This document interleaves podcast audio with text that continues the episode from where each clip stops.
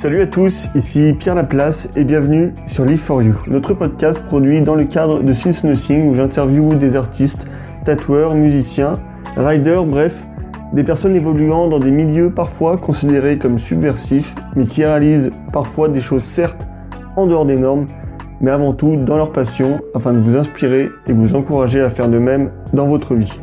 Aujourd'hui, c'est en solo, sans Hugo, donc que j'ai reçu Arnaud Bican pour inaugurer notre série de témoignages mettant en avant la dépression et le suicide afin de donner de la force à toutes les personnes en souffrance mentale. Merci Arnaud pour nous avoir contactés. La dépression d'Arnaud a été diagnostiquée en juin 2020 à la suite de plusieurs événements qui ont bouleversé sa vie. Il nous explique tout cela dans ce podcast. Dans cet épisode, j'ai discuté avec Arnaud de son combat contre la dépression, sa vie au quotidien et des choses qui lui apportent du réconfort et lui permettent d'aller mieux, même s'il n'est pas encore totalement guéri.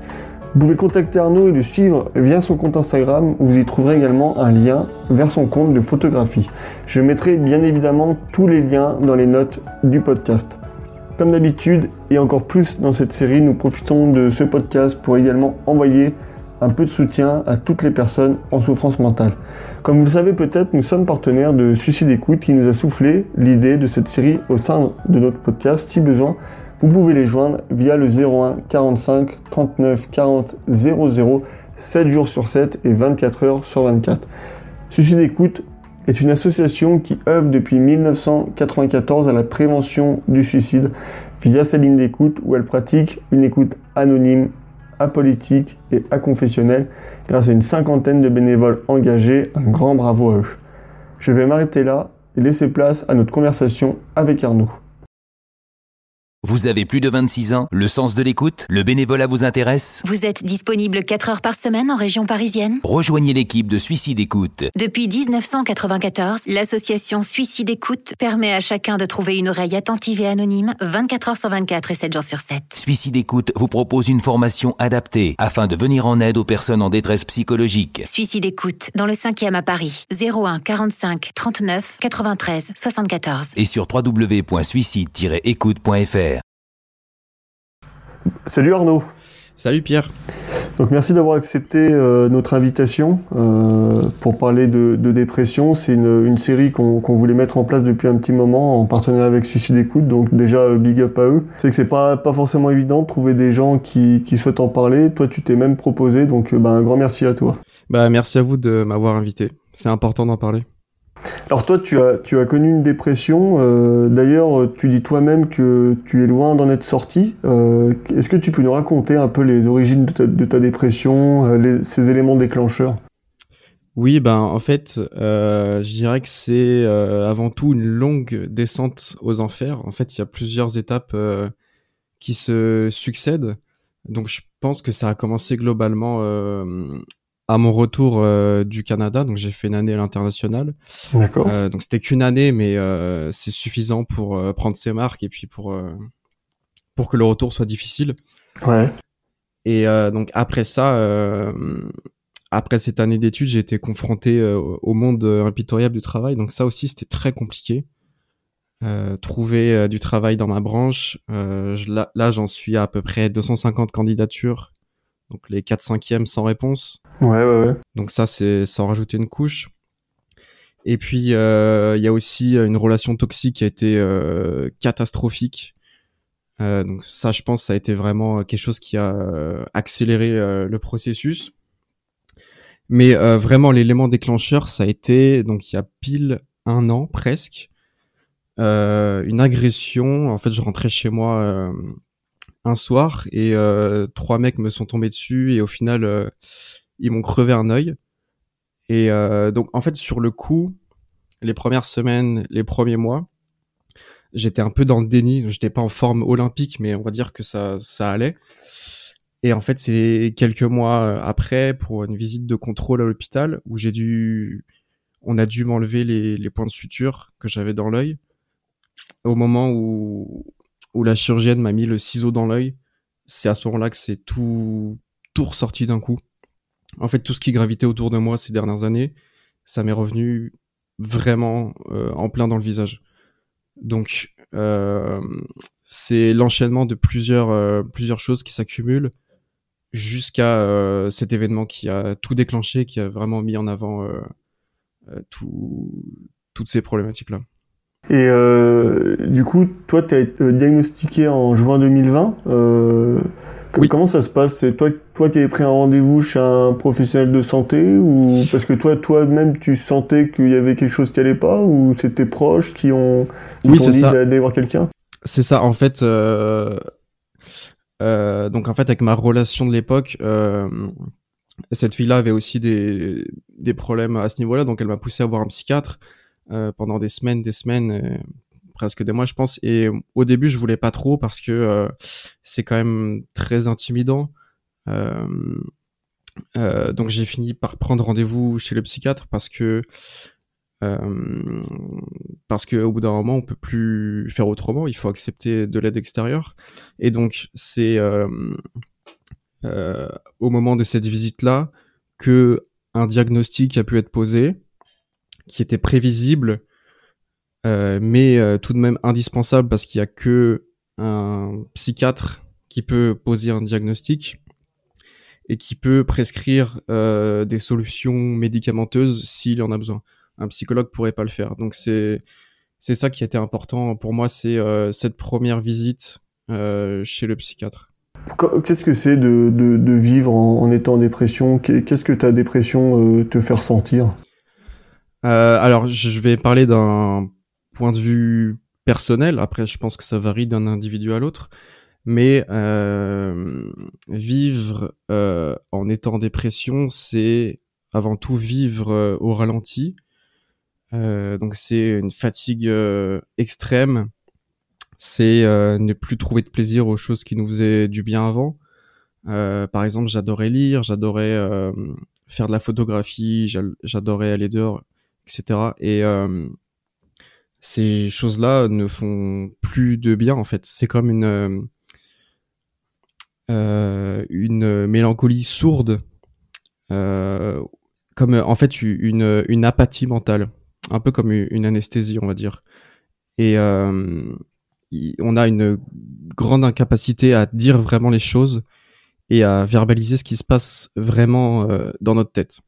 Et il y a aussi, je pense, un sentiment d'injustice, c'est-à-dire être là, coincé, et puis euh, subir quelque chose qui nous dépasse. Euh, parce que euh, vraiment, tous nos sens sont au repos, ils sont vraiment anesthésiés. C'est un peu comme vivre dans une bulle qui est hermétique au monde qui nous entoure, qui m'entoure en tout cas. Euh, c'est vraiment, oui, une absence de, de sens. En fait, les, les, les choses qui sont autour de nous euh, ne font plus sens et on n'a pas forcément envie d'en saisir le sens. C'est vraiment euh, une sorte de, de grande indifférence, en fait. Et c'est ça qui, qui est assez compliqué et qui est, euh, qui est effrayant quand on prend du recul et quand on prend conscience euh, de cette euh, indifférence et de ce, ce vide euh, qui nous habite. Et, et, du coup, tu as géré ça comment, on va dire, enfin, ou même, même encore aujourd'hui Est-ce que tu disais que justement tu, bah, tu cherchais du travail, tu, ça t'a empêché justement de, de, trouver du travail, de, de, construire, de construire un peu ta vie? Alors, de construire un peu ma vie, oui. Chercher du travail, non, pas spécialement, parce que j'étais bah, pendant presque un an en arrêt maladie, donc je pouvais pas travailler. Ouais. Et donc c'était vraiment une, une double peine parce que euh, j'avais tout tout ce que je ressentais, tout le tout le vide que je ressentais, je pouvais pas le euh, comment dire, je pouvais pas penser à autre chose euh, en travaillant par exemple. Euh, je pouvais pas me je peux pas me changer les idées euh, vu que je suis toujours avec moi-même et je suis pas occupé à à travailler. Donc ça, c'est, c'est, je pense, c'est euh, une circonstance aggravante et c'est ce qui a été vraiment et ce qui est encore euh, vraiment très difficile à gérer. Et, et toi, tu t'avais fait quoi comme étude d'ailleurs euh? J'ai fait un DUT information communication. D'accord. Ouais. Que j'ai complété avec un un duetti au Canada, donc en conseil et coordination publicitaire. Donc c'est un, un secteur qui est vraiment vraiment saturé c'est extrêmement compliqué de, de trouver du travail si, si on se démarque pas. Et le, le la situation sanitaire euh, n'arrange pas les choses. Mais, je te, ouais, je te le confirme parce que, enfin, moi, j'ai, en fait, j'ai fait un BTS communication euh, il y a quelques années maintenant. Mhm. Euh, j'ai fini par une licence pro entrepreneuriat. C'est que quand je cherchais du, du travail, j'ai cherché un peu de boulot dans, bah, dans le monde de la com. Euh, mais c'est vrai que c'est un secteur qui est complètement bouché parce qu'il y a tellement de, tellement de gens qui font des études là-dedans.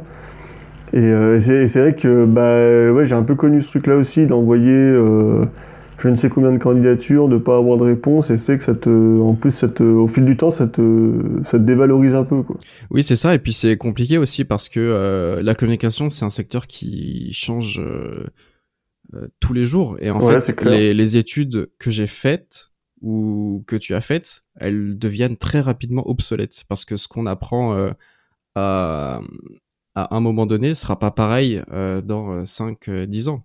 Donc le, ça bouge en permanence et il y a une pression en plus de il faut que je cherche un travail sinon je serais pas je serais pas compétent sur le milieu du travail en communication. Ouais, c'est clair. ouais. Mais en plus, surtout quand on se rend compte que quand on commence à travailler, enfin, moi, j'ai- pas travaillé en tant que salarié dans la com, c'est surtout avec les projets que qu'on a montés. Euh, euh, en fait, tu te rends compte qu'à l'école, en plus, euh, en fait, on nous apprend certaines bases, mais euh, c'est vrai que c'est en travaillant, en se plongeant vraiment dedans, que bah, tu arrives vraiment à, à, à apprendre des connaissances là-dessus. quoi. C'est que Ah c'est oui, pas un milieu évident. Ouais. Complètement. C'est sûr que la, la pratique, surtout dans, dans ce milieu-là, dans, dans tous les milieux, mais en particulier dans la communication, euh, la pratique est vraiment euh, différente de la théorie. Et c'est important de, de réussir à, à se faire des expériences. Et, et comment tu gères, euh, du coup, là, aujourd'hui, la, la perte de ton œil? Euh, c'est difficile à dire. D'un côté, je le, je le gère assez bien dans le sens où j'ai eu le temps de prendre du recul sur les choses et euh, j'ai eu un peu le temps de euh, faire entre guillemets le, le deuil de de mon œil parce qu'à ce jour, il y a peu de chances que je retrouve euh, une vision euh, complète D'accord. mais euh, c'est sûr que euh, ça s'est passé dans mes, mes les escaliers extérieurs de mon appartement. Donc quand quand je sors pour faire des courses ou faire n'importe quoi, euh, je prends ces escaliers la plupart du temps. Donc euh, c'est quand même euh, quelque chose qui un, petit rappel en fait de euh, ah oui c'est vrai il s'est passé ça euh, et euh, je pense que c'est ça le plus difficile parce que au jour le jour, je je vis assez bien sans, à part quelques maux de tête et et, euh, et le fait que je sois constamment ébloui par la lumière, je m'adapte assez bien et de toute façon, j'ai pas vraiment le choix. Mais c'est vrai que j'ai pris euh, beaucoup de recul par rapport à ça. Et les, les personnes qui t'ont agressé, elles ont été retrouvées? Elles ont été. euh, Il y a eu des poursuites ou pas du tout? Il y a- pas. Y a eu une enquête, mais non, malheureusement, ils les ont pas trouvés. Euh, en fait, c'était dans l'angle mort de- des caméras de, de ma résidence. Donc, euh, oui, il y a toujours une enquête en cours, mais euh, je me fais pas vraiment d'idée sur euh, l'issue de, de cette affaire-là. Ouais, donc t'as même pas pu, en fait, entre guillemets, en tant que victime, te dire bon, au moins ils ont été punis pour, pour leur acte, du coup. Non, c'est sûr. C'est sûr que ça renforce le, le sentiment de d'injustice, c'est sûr, mais c'est important justement de prendre du recul sur euh, sur ces choses-là et puis euh, surtout de pas ressasser et de pas. Par exemple, je me dis pas. euh, Tiens, si j'étais passé cinq minutes avant ou cinq minutes après, ça se serait pas passé. Si on pense comme ça, on, on peut pas s'en sortir je pense que la, la seule solution, et c'est ce que je- j'essaye d'appliquer euh, au jour le jour, c'est euh, d'accepter et, euh, et juste accepter et de pas de pas lutter en fait, de pas lutter contre euh, des choses qui sur lesquelles on n'a aucun pouvoir. Bah, tu sais ce que tu me fais, euh, ce que tu viens de dire, ça me fait beaucoup penser au, au stoïcisme. Je sais pas si tu, tu connais Oui. leur, leur philosophie ou en Oui, gros, oui, alors dans l'ancien stoïcisme où il disait euh, qu'il faut pas se laisser affecter par les événements qui, extérieurs à toi. Oui, exactement. alors des fois, ça peut être, ça peut être un peu compliqué à, à, mettre en place, mais, euh, mais c'est vrai que ça peut être une philosophie qui, ouais, qui peut aider en fait dans certains cas. Quoi. C'est, je pense, euh, une des choses qui m'a beaucoup aidé euh, parce que je suis tombé par hasard, donc l'année dernière, sur un livre de Marc Aurèle, donc qui était un empereur romain et un des, des fondateurs du stoïcisme. Et justement, il parlait de ça, de d'accepter les choses et de de pas essayer de d'avoir de contrôle sur les choses qui sont extérieures à nous et plutôt de se focaliser sur ce que nous on peut faire, c'est-à-dire gérer nos émotions, euh, ce genre de choses. Tu as eu des effets secondaires, on va dire, à ta dépression, euh, comme une perte de poids, des... Euh, est-ce que tu peux nous en parler? Oui, alors pour moi, je pense qu'au début, il y a eu une importante perte de poids. Je pense grosso modo 6-7 kilos. Déjà que je suis pas très épais, donc ça, ça se voit assez rapidement. Euh, des, également des, des ralentissements psychomoteurs. Euh, donc ça rejoint euh, l'état de fatigue extrême. Euh, un sentiment de, de, de tristesse qui est pas c'est pas vraiment descriptible c'est quelque chose vraiment qui, qui nous enveloppe et euh, on peut pas s'en défaire en fait c'est c'est le sentiment de désespoir au, au, sens le plus pur du terme, si je peux dire.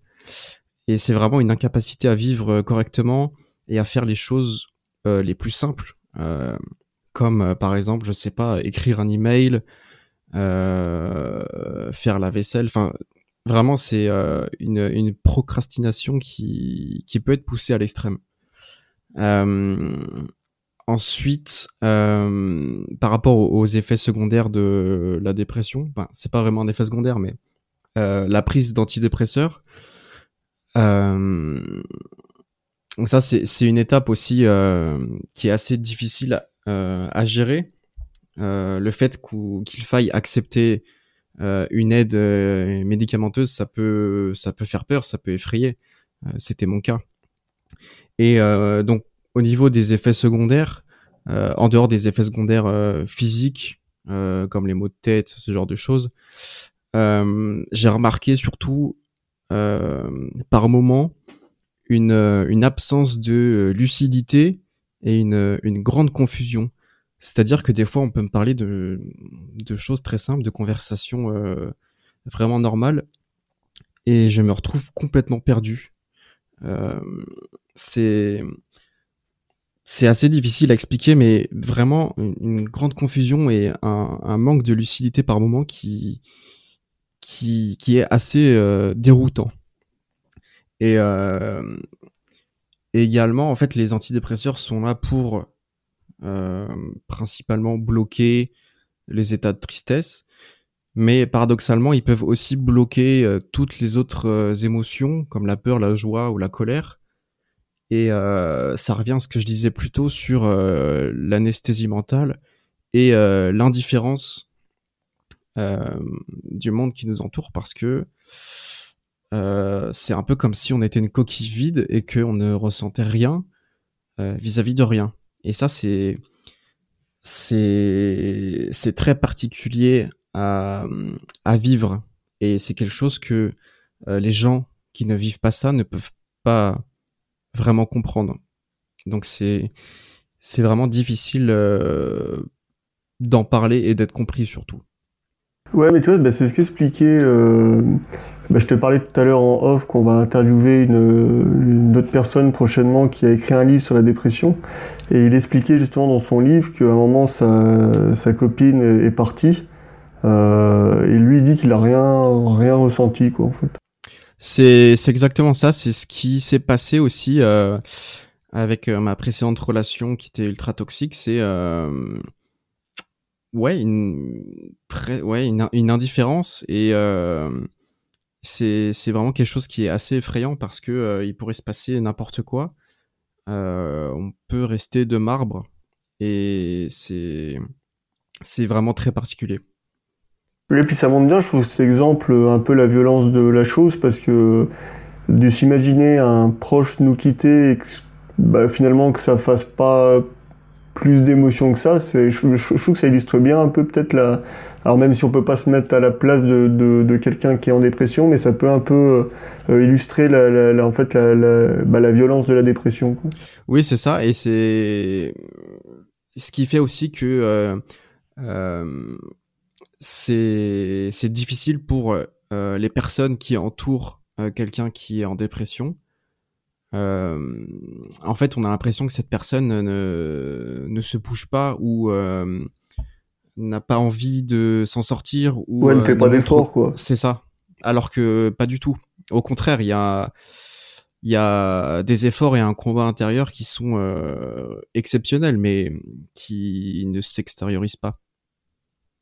Tu nous disais euh, en off, quand tu nous as euh, écrit le, ton mail, euh, que tu avais eu une sorte de honte euh, d'appeler à l'aide. D'où vient cette honte? Est-ce que c'est le fait que bah, de parler de dépression, c'est encore tabou en fait dans notre société? Euh, oui, globalement, oui. Euh, c'est c'est la honte de pas pouvoir s'en sortir tout seul, la honte de pas aller bien alors que j'ai tout pour. Euh, C'est-à-dire que bah j'ai accès à l'eau potable, j'ai un toit, j'ai de la nourriture, euh, une famille qui m'aime, mais euh, c'est pas pour autant que je vais bien. Donc euh, c'est une c'est quelque part une honte d'aller si mal alors que je suis censé vivre les meilleures années de ma vie. Et et ce sujet-là, donc le sujet de la, dépression, c'est quelque chose qui est encore tabou, mais qui, à mon sens, se décomplexe euh, de plus en plus. C'est-à-dire qu'on en parle un peu plus, notamment avec la situation sanitaire, les étudiants confinés et, et d'autres tranches de la population qui euh, qui, qui se, se trouvent euh, en dépression. Je pense que la parole se libère un petit peu. Mais euh, je pense aussi qu'il faut faire attention à, à la banalisation de la dépression et pas mélanger par exemple la vraie dépression et euh, les coups de déprime.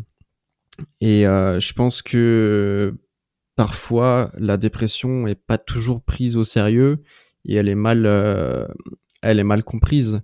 Mais pour autant, on peut pas en vouloir à quelqu'un qui ne comprend pas euh, puisque il ne l'a jamais vécu. Moi, je sais que j'en voudrais jamais à mes proches qui ne comprennent pas. Euh, du moment qu'ils l'ont jamais vécu, en fait, je peux pas. Enfin, ils l'ont pas vécu, donc ils, peuvent, ils peuvent pas savoir. Donc c'est pas grave. En revanche, quand dans ma précédente relation, on me dit la seule chose que j'attends de toi, c'est que tu guérisses. Euh, cette personne savait pertinemment ce que c'était puisqu'elle l'avait vécu. C'est une phrase euh, extrêmement violente et qui est encore plus culpabilisante. Et, et je pense que c'est, important de, de faire attention à ce genre de discours, surtout quand c'est des personnes qui, qui savent ce que c'est, qui ont vécu ces choses-là. Et je voudrais revenir aussi euh, euh, sur Internet, il y a une association qui s'appelle, je crois, Have Hope. Et leur slogan, c'est euh, en français, c'est OK de pas être OK.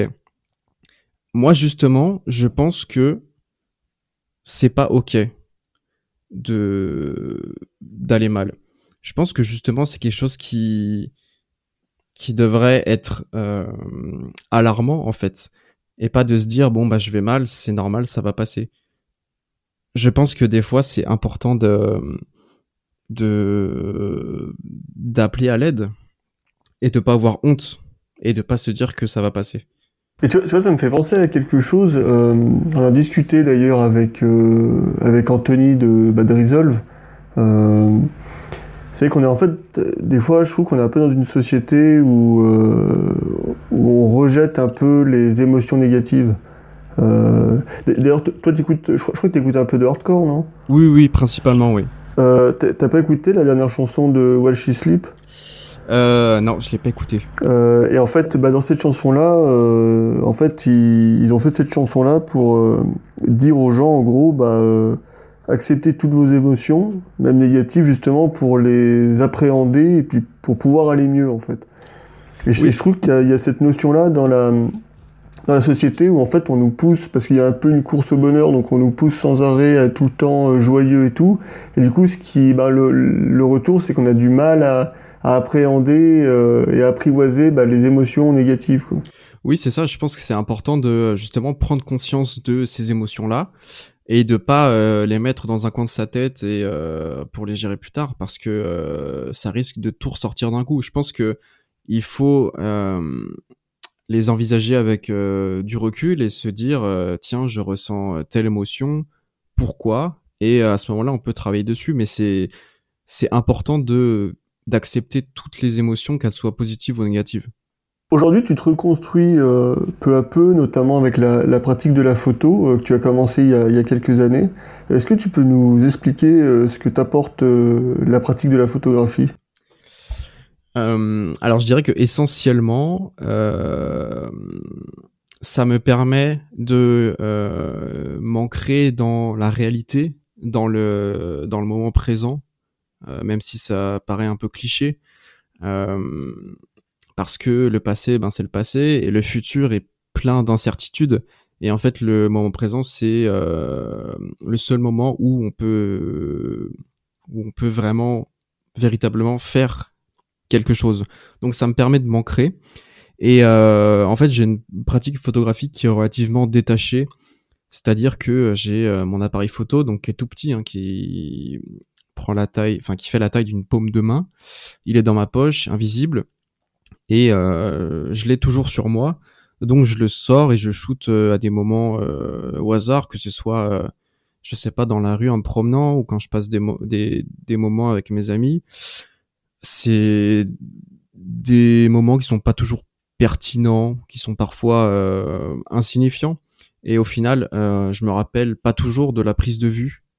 je me rappelle plutôt du, du moment. J'ai pas vraiment de concentration particulière au moment où je fais les photos parce que je suis plus dans l'instant euh, plutôt que euh, dans mes réglages. Mon appareil est plus ou moins pré-réglé à l'avance et, euh, et voilà donc ça me permet d'avoir une, pratique photo qui est assez euh, qui est assez détachée. Je me prends pas vraiment la tête et euh, après je laisse décanter les photos plusieurs semaines parfois plusieurs mois. D'ailleurs, mes amis me le reprochent souvent quand on fait des photos en soirée ou quand on se promène, ce genre de choses, parce que je mets énormément de temps à les traiter. Et euh, en fait, c'est vraiment au moment de l'édition des photos, du traitement, que euh, je rentre dans ce que j'appelle la, zone où je me sens euh, calme et serein.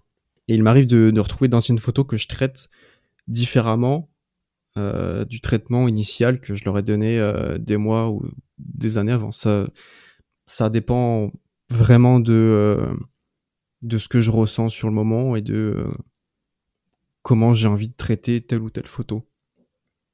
Et toi, et toi la photo, du coup, c'était quelque chose que tu pratiquais avant, avant la dépression? Euh, et du, du, coup, pendant, on va dire, l'épisode euh, de dépression, euh, la photographie, tu t'en faisais plus du tout? J'ai largement réduit, tout simplement parce que je ne m'y retrouvais pas comme je m'y retrouvais avant. Ça revient à ce que je disais plus tôt, dans le sens où je trouvais plus de plaisir à faire des choses qui me plaisaient avant, donc la photo en fait partie. Donc euh, la seule solution pour moi c'était de me forcer à faire euh, ces choses-là, donc notamment la photo, parce que je me disais si ces choses me faisaient du bien avant, euh, elles peuvent me faire du bien maintenant, même si je ressens pas le, le plaisir directement. Donc c'est comme ça que j'ai fonctionné, je me suis un petit peu forcé et euh, mais oui, évidemment, ma pratique était vraiment bien réduite. Ça doit être extrêmement peut-être compliqué de justement de, de, se forcer comme ça. Même si tu sais en fait au fond de toi, enfin que comme tu disais que ça te faisait du bien avant, mais sur l'instant T, bah là t'as plus du tout envie d'en faire. Euh, ouais, c'est pas, pas forcément évident. Ouais, j'imagine de, se forcer comme ça à faire quelque chose, euh, bah, même si finalement c'est bénéfique sur le long terme. Mm, c'est pas pas évident du tout, mais euh, je pense qu'au final c'est euh, c'est ce qui m'a sauvé. Donc pas que la photographie évidemment, mais mettre en place un certain nombre de de, de routines quotidiennes qui permettent justement aussi de s'ancrer dans la réalité et d'avoir un cadre de vie en fait. Euh, parce que sinon, je pense que on s'en sort pas. Il, par exemple, je, me réveillais plus ou moins à heure fixe. J'essayais de me coucher pas trop tard, de me lever pas trop tôt, pas trop tard, pardon. Et oui, en fait, je, pense vraiment que c'est important de, s'imposer euh, un, minimum de cadre. En tout cas, c'est ce qui a fonctionné pour moi. Euh, m'imposer un, un, un, cadre et avoir euh, des petites routines, mais vraiment rien de compliqué, mais juste des choses sur lesquels je pouvais m'appuyer. Ouais, c'est comme euh, finalement, bah, comme on disait au début, euh, toi, quelqu'un qui va travailler, par exemple, il va avoir justement ce cadre un peu de vie, il sait ce qu'il va faire, et euh, justement, bah, toi en plus qui qui qui, bah, qui travaille pas pour le moment, là, là tu travailles pas encore? Non, non, non, malheureusement non. Ouais, bah justement, ce que tu bah, as mis en place, ça te permet ouais de, de cadrer de cadrer ta vie. Ouais. Oui, c'est ça. Et puis euh, j'ai eu la chance de un mois après l'accident, l'agression, de de trouver un, un refuge. Euh, donc j'ai trouvé refuge dans le sport. D'accord. Je, je me suis mis à en faire euh, à peu près. Euh, là, ça fait donc ça fait un an que je suis mis 8 heures par semaine environ, et c'est vraiment euh, quelque chose qui qui m'a vraiment cadré cette dernière année qui m'a fait énormément de bien. Et quand on est en dépression, c'est relativement facile de trouver un refuge qui peut être nocif, voire toxique, euh, sans vouloir généraliser. Hein, ça peut être l'alcool, euh, la drogue, euh, le sexe, un tas d'addictions, un tas de refuges qui nous permettent de penser à autre chose. Je pense avoir eu beaucoup de chance de d'avoir trouvé ce refuge-là dans le sport parce que vraiment ça ça m'a fait et ça me fait encore un, bien fou à la fois physiquement que mentalement et ça je pense que c'est véritablement important et essentiel. Toi, toi justement t'as jamais été euh, tenté par euh, l'alcool, la drogue, des choses comme ça?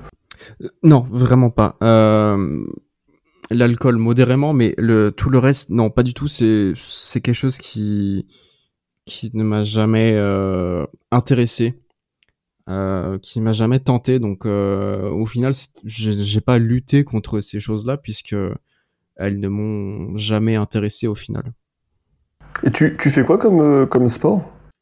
Euh, Je fais de la musculation.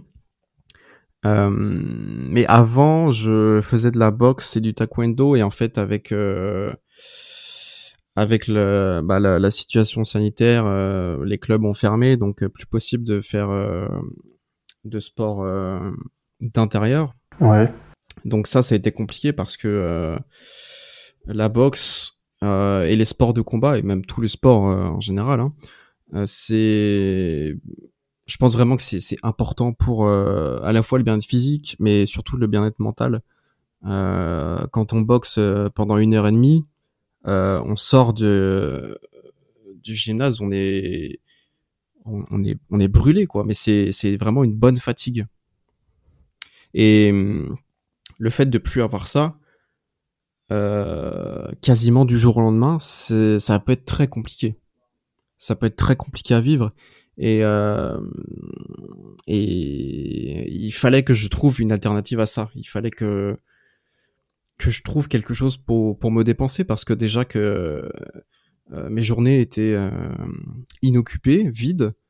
Si en plus je j'avais rien pour euh, me distraire, euh, je je pouvais pas m'en sortir parce que les premiers temps avec mon œil, je pouvais pas regarder d'écran et en plus, c'est tombé euh, la veille du premier confinement.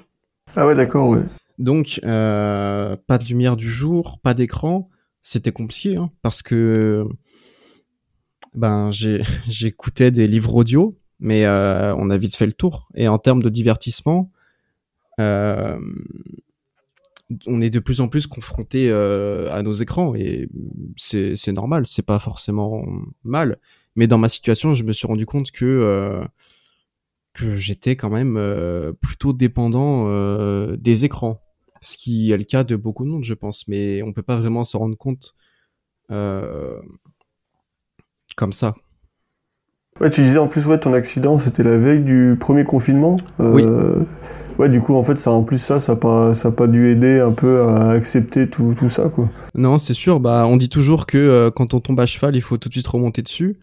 Euh, moi, j'ai pas pu ressortir euh, la nuit dehors euh, pendant bah, pendant toute la durée du confinement. Donc après sortir dans la rue, alors qu'on a passé, je sais pas combien de temps ça a duré, quelques mois confiné dans son appartement, dans son cocon. Euh, les premières sorties, ouais, étaient, étaient assez difficiles. Tu, tu disais aussi que euh, euh, le fait de porter de l'attention aux choses les plus simples euh, du quotidien euh, était essentiel pour toi. Euh, Est-ce que tu peux nous, nous expliquer tout ça? Je pense que j'ai besoin de m'accrocher à des choses qui ne vont pas s'évaporer du jour au lendemain euh, et de faire euh, faire les choses en conscience. C'est-à-dire que je fais en sorte de mobiliser toute mon attention sur euh, l'action que je suis en train de faire. Bon, ça peut paraître bête, mais par exemple, euh, quand je me brosse les dents, je fais en sorte que c'est ma seule et unique mission sur Terre et je me concentre au maximum sur cette action. Et en fait, ça me permet de mieux être euh, dans l'instant et de d'être plus lucide sur ce que je fais. Et et ça revient à ce que je disais euh, sur le manque de lucidité. Justement, le fait d'être euh, conscient de ce que je fais réellement, euh, ça me permet d'être plus lucide et moins en pilote automatique. On se rend pas vraiment compte, mais il y a énormément d'actions qu'on fait toute la journée sans s'en rendre compte. Ouais. Et on est vraiment, oui, on est en pilote automatique et on on n'y fait même pas attention. Et euh, je pense que euh, justement prendre conscience des choses qu'on fait, de remarquer les détails, euh, c'est essentiel. Du moins pour moi, ça l'est maintenant. Tu disais même que tu pouvais rester, par exemple, de longues minutes à regarder les, les détails d'une fleur. C'est presque aussi une sorte de méditation. Oui, c'est ça. Alors en fait, j'ai une une, une passion pour euh, pour l'automne et les, les feuilles qui changent de de couleur. Ça m'a toujours euh, subjugué. Je saurais pas vraiment l'expliquer, mais euh, c'est alors je sais plus euh, dans quelle culture c'est, mais c'est effectivement une forme de de de méditation de rester là et d'observer euh, très en détail euh, un objet ou peu importe ce qu'on a devant les yeux et ça a quelque chose de relativement apaisant dans mon cas du moins. Aujourd'hui, euh, tu te considères encore en dépression? Euh, pour toi, quelles sont les, les étapes qui te restent encore à franchir pour, euh, pour être guéri, on va dire, totalement? Alors plusieurs étapes. D'une part il faut absolument donc ça c'est mon but à court terme que je retrouve une stabilité professionnelle et financière euh, parce que euh, le contexte sanitaire, plus mon arrêt maladie, euh, plus un tas d'autres choses euh, font que c'est que c'est c'est difficile en fait de d'être stable euh, financièrement et surtout professionnellement. Et hum, c'est pour l'instant mon principal but, mon objectif. Et euh, ça, j'y travaille euh, tous les jours pour arriver à cet objectif-là, mais c'est pas pas facile. Euh, dans un second temps, j'aimerais vraiment euh, me détacher petit à petit des antidépresseurs. Contrairement aux anxiolytiques, les antidépresseurs ne provoquent aucune euh, accoutumance, mais il faut quand même faire attention et arrêter très dégressivement. De toute façon, lorsqu'on prend des antidépresseurs, on est suivi par un psychiatre. Donc, euh, c'est pas vraiment à nous de décider quand, quand on arrête. Et il faut surtout que je m'arme de patience et d'indulgence envers moi-même. Ça, je pense que c'est une des choses les plus difficiles. Et euh, il y a aussi euh, l'attente d'une éventuelle opération de mon œil. Euh, donc ça, c'est, ce sera vraiment en dernier recours parce qu'on essaye des solutions moins intrusives comme des lentilles. Mais euh, à terme, si ça marche pas, il faudra envisager une opération. Euh, à savoir que c'est une opération qui est risquée. donc j'appréhende un petit peu et je pense qu'une fois que que j'en saurai plus là-dessus, ça ira beaucoup mieux. Et euh, également, donc ça a pas grand-chose à voir, j'aimerais euh, m'entourer de chiens. ça peut paraître un peu bête, mais euh, pendant trois mois, à la fin de l'année 2020, j'ai été famille d'accueil pour un boule terrier. D'accord. Un, un, chien adorable qui s'appelait Bernard. Et en fait, je l'ai eu donc pendant trois mois et euh, ça m'a provoqué vraiment un sentiment de bien-être incroyable. J'ai toujours aimé les chiens, mais vraiment, on va dire, c'était ma première expérience en termes de de maître de chien, et j'ai vraiment remarqué une atténuation euh, des symptômes de la dépression, ou du moins j'en avais beaucoup moins conscience parce que euh, justement ce chien-là euh, m'empêchait de trop cogiter, de trop réfléchir. Euh, il m'a également beaucoup fait sortir, au minimum trois fois par jour. Donc c'est ça prend vraiment du temps et ça m'a vraiment sorti de, de ma bulle. Et et ben il était toujours là pour moi, toujours ravi de me voir, toujours content de faire des choses. Donc ça ça m'a vraiment aidé mais euh, c'est à double tranchant parce que quand on est famille d'accueil, c'est euh, nécessairement temporaire. Donc la séparation a été, euh, a été vraiment un crève-cœur, même si je suis extrêmement content qu'il ait trouvé une famille pour la vie, mais c'était vraiment très difficile. Et quand on passe de vivre constamment avec un chien à plus rien du tout, c'est quelque chose qui est assez difficile à gérer, d'autant plus que euh, euh, toutes les les pensées négatives qui s'étaient atténuées euh, ces derniers mois, et eh ben elles reviennent progressivement et ça peut être assez difficile à gérer. En fait, quand tu l'avais, il en fait, t'a un peu empêché d'être seul avec toi-même. Oui, c'est ça, exactement. Euh, alors après, je vis en, en colocation, donc j'ai jamais véritablement été seul. Et heureusement, heureusement que que, que mes colocataires étaient là. Ils sont toujours là d'ailleurs. Hein. Je, je, je, les remercie. Et avoir un chien, ça a vraiment, ça, m'a vraiment empêché de me retrouver vraiment euh, trop seul. Et ça m'a vraiment, c'est une boule d'amour. Donc euh, c'est, j'ai conscience que ça que ça plaît pas forcément à tout le monde, mais dans mon cas, ça a été vraiment euh, une expérience qui m'a fait prendre conscience du besoin que j'avais d'être entouré de chiens. Donc euh, quand je serai stable professionnellement et financièrement, j'adopterai sans doute un chien. Mais justement, ça peut, ça peut être un espèce de petit but à atteindre finalement. Ça peut te donner un petit, un petit challenge à, à poursuivre. Oui, c'est ça. Je me fixe ça comme, comme objectif à moyen terme. Euh, mais pour ça, il faut, il faut que j'atteigne mon objectif à court terme qui est d'être euh, stable professionnellement et financièrement parce que si je me retrouve avec un chien euh, et que je passe euh, des journées entières avec lui et que d'un coup je me mets à travailler 8 heures par jour, ce sera, ce sera pas possible.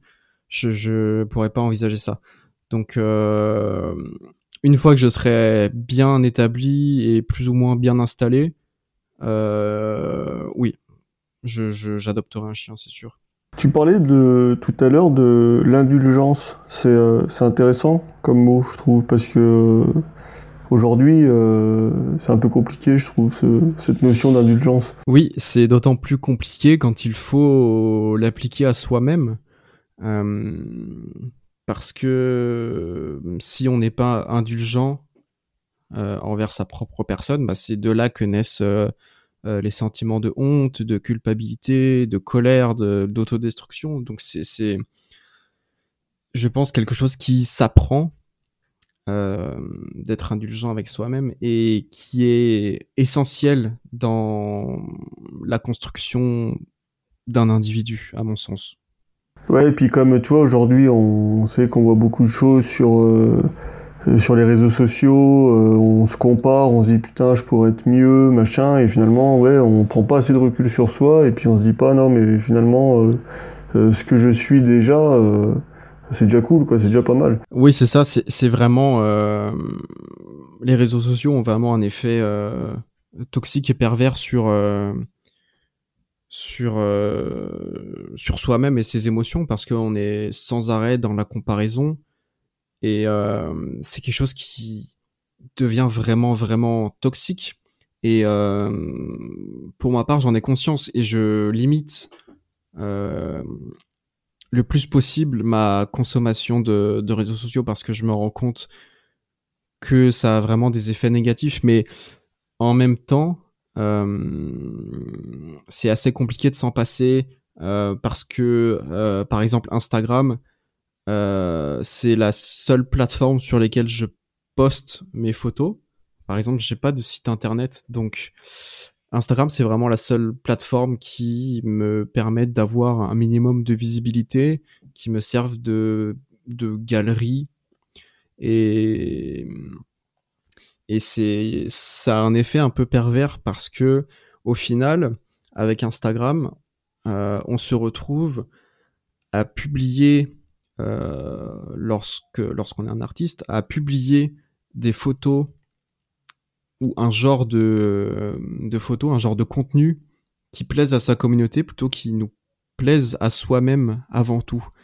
Et euh, au final, euh, je me retrouve à m'auto-censurer en ne publiant pas des photos qui me plaisent parce que je me dis qu'elles plairont beaucoup moins que euh, ce que j'ai l'habitude de poster.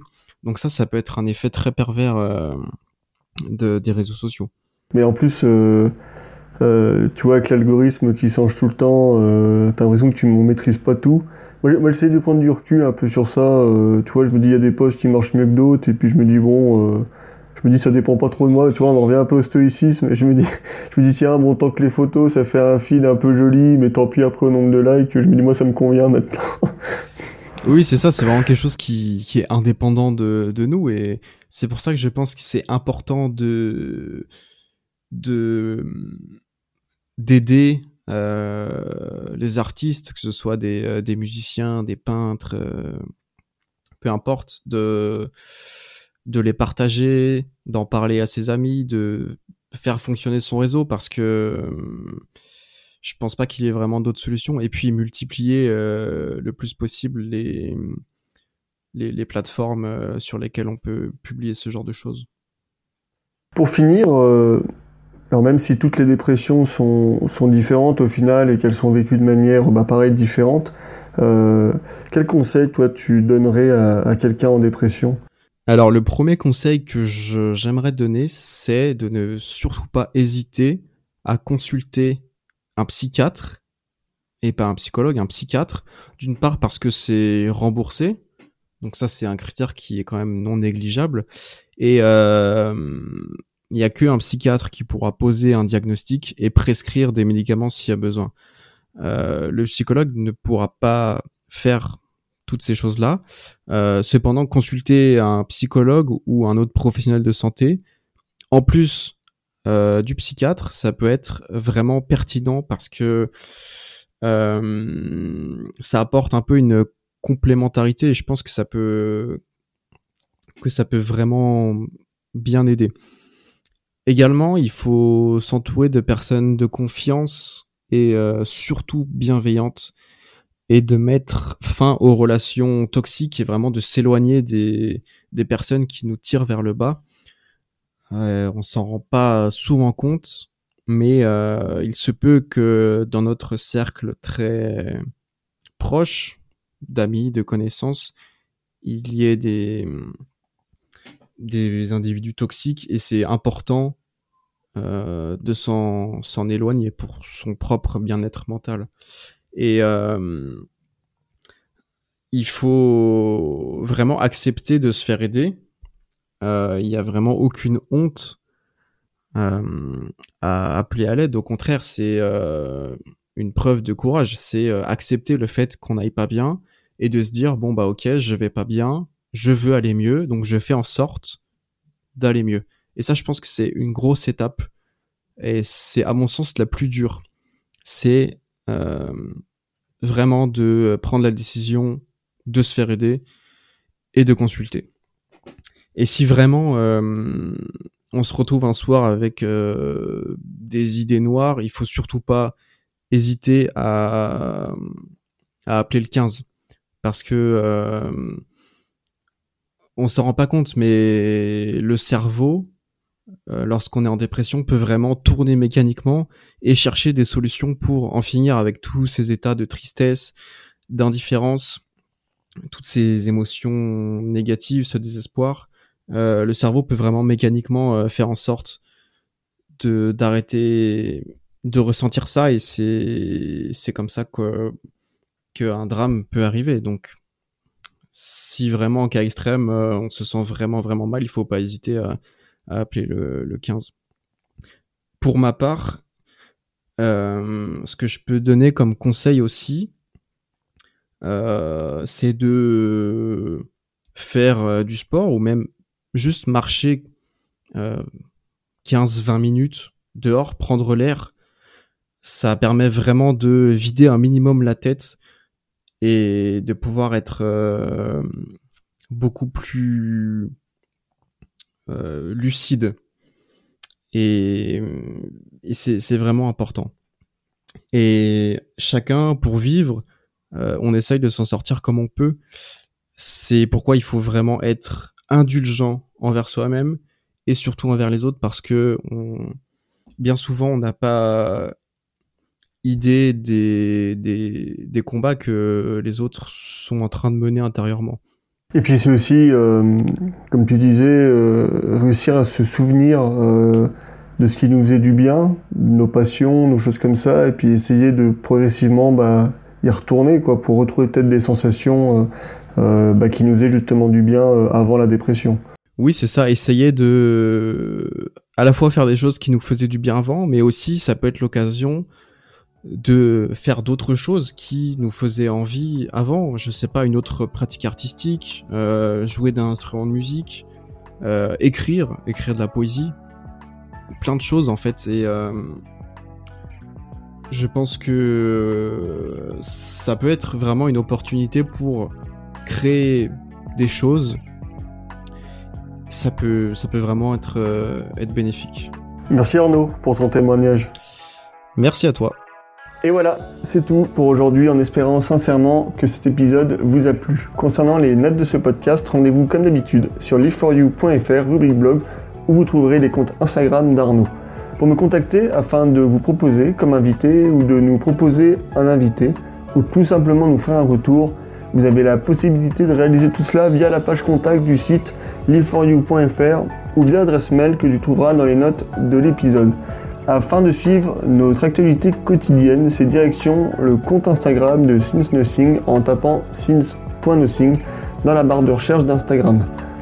Nous vous le demandons à chaque fois, mais c'est très important pour aider au référencement du podcast. Vous pouvez laisser une note 5 étoiles, en particulier sur Apple Podcast, sur iTunes, qui sont les grandes plateformes dans le monde du podcast. Si vous ne souhaitez pas vous embêter avec tout cela, vous pouvez également tout simplement partager cet épisode sur vos réseaux sociaux. Un grand merci d'avance et pour nous avoir écoutés. À bientôt.